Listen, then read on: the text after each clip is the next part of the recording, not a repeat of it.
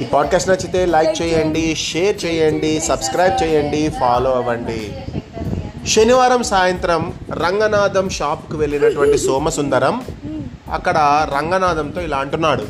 అయ్యా రంగనాథం గారు నాకు ఫిఫ్టీ కేజెస్ రైస్ కావాలి. రేపు నేను తీసుకొని వెళ్తాను. రేపు ఆదివారం ఉదయం తొమ్మిది గంటలకు నాకు కావాలి అన్నాడు. అలాగే రేపు ఉదయం సిద్ధం చేసి ఉంచుతా అన్నాడు రంగనాథం. ఇక డబ్బులు చెల్లించి రసీదు జేబులో పెట్టుకొని వెళ్ళిపోయాడు సోమసుందరం. ఆదివారం ఉదయం తొమ్మిది గంటలకు మునిపే ఒక అతనితో అంటే ఒక లాయర్తో అక్కడికి వచ్చి సోమసుందరం రంగనాథం దగ్గరికి కారులో వెళ్ళాడు. ఇక ఆ లాయర్ని చూస్తూనే పని వాళ్ళతో రెండు కుర్చీలు తెప్పించి వేసి వినయంగా నమస్కరిస్తూ అయ్యగారు కబురు చేస్తే నేనే మీ ఇంటికి కావలసిన సరుకులు పంపేవాడిని కదా. మీరు ఇంత దూరం రావాలా? అన్నాడు రంగనాథం. ఎందుకంటే వచ్చింది లాయర్ కదా. లాయర్ వచ్చిందంటే లాయర్కి రెస్పెక్ట్ ఇస్తాడు. అయ్యో మీరెందుకు ఇంత దూరం వచ్చిండ్రు?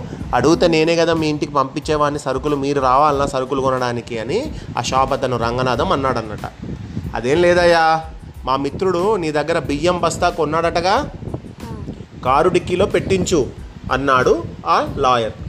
ఇంతలో రైతులు ధాన్యం బస్తాలతో ఎడ్ల బండ్లు తోలుకొని వచ్చారు. అదే సమయంలో అక్కడ ఈ మెజర్మెంట్స్ తీసుకునేటువంటి ఒక అధికారి కూడా రంగయ్య దగ్గరికి వచ్చాడట. మీరు తప్పుడు తూకాలతో అమ్మకం చేస్తున్నారు. అంటే మీరు అందరిని చీట్ చేస్తున్నారు. మెజర్మెంట్ సరిగా మెజర్ చేయకుండా మీరు బియ్యం బస్తాలను అందరికి అమ్ముతున్నారు అన్నాడట అక్కడ ఉన్నటువంటి అధికారి. మీ దగ్గర యాభై కిలోలు కొంటే నలభై ఐదు కిలోలే ఉంటున్నాయని ఫిర్యాదు అందింది. అంటే ఫైవ్ కేజెస్ మాయం చేస్తున్నాడు. సరిగా?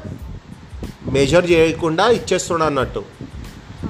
అందుకే మీరు ఉపయోగించేటువంటి మీ వెయిట్ బ్యాలెన్స్ మెషిన్ ఉంటుంది కదా? దాన్ని తీసుకొని వెళ్ళిపోతాం మేము చెక్ చేయడానికి అని అక్కడ ఉన్న వాటన్నిటిని పట్టుకొని వెళ్ళిపోయాడట. అయ్యో ఇప్పుడు ఎలా? రైతులంతా ధాన్యంతో వచ్చారే. వాళ్ళ ధాన్యం యాభై కిలోల బరువు తూచి తీసుకోవాలి. ఇప్పుడు ఎలా?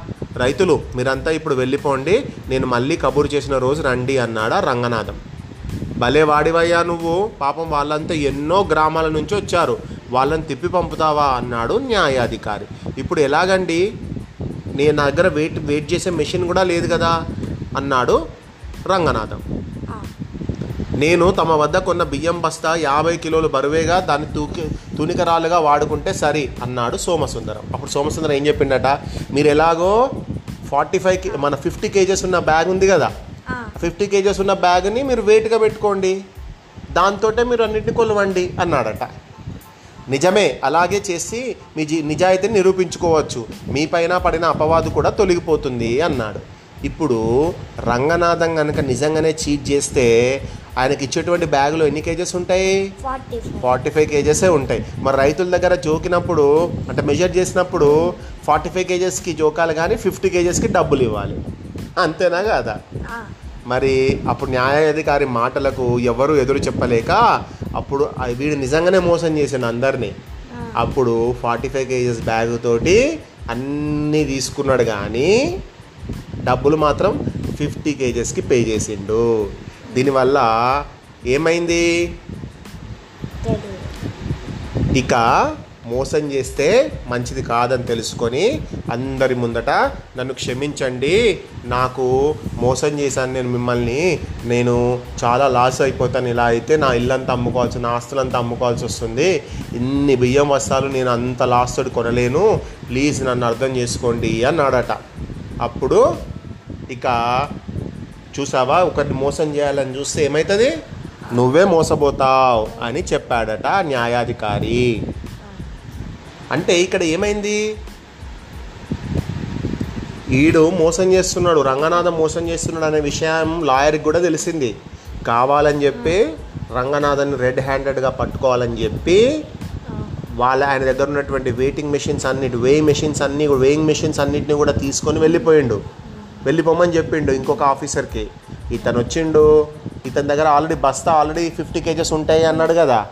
ఆ ఫిఫ్టీ కేజెస్ ఉంటే ఫిఫ్టీ కేజెస్ తోటి కొలువు వేరే వాటిని అన్నాడు. అప్పుడు ఆయనకు కుడిదిలో పడ్డ ఎలకలాగా అయిపోయింది పరిస్థితి.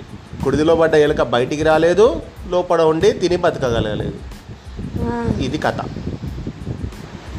ఇంతటి చక్కటి కథను రాసిన వారు బెల్లంకొండ నాగేశ్వరరావు గారు. శుభరాత్రి.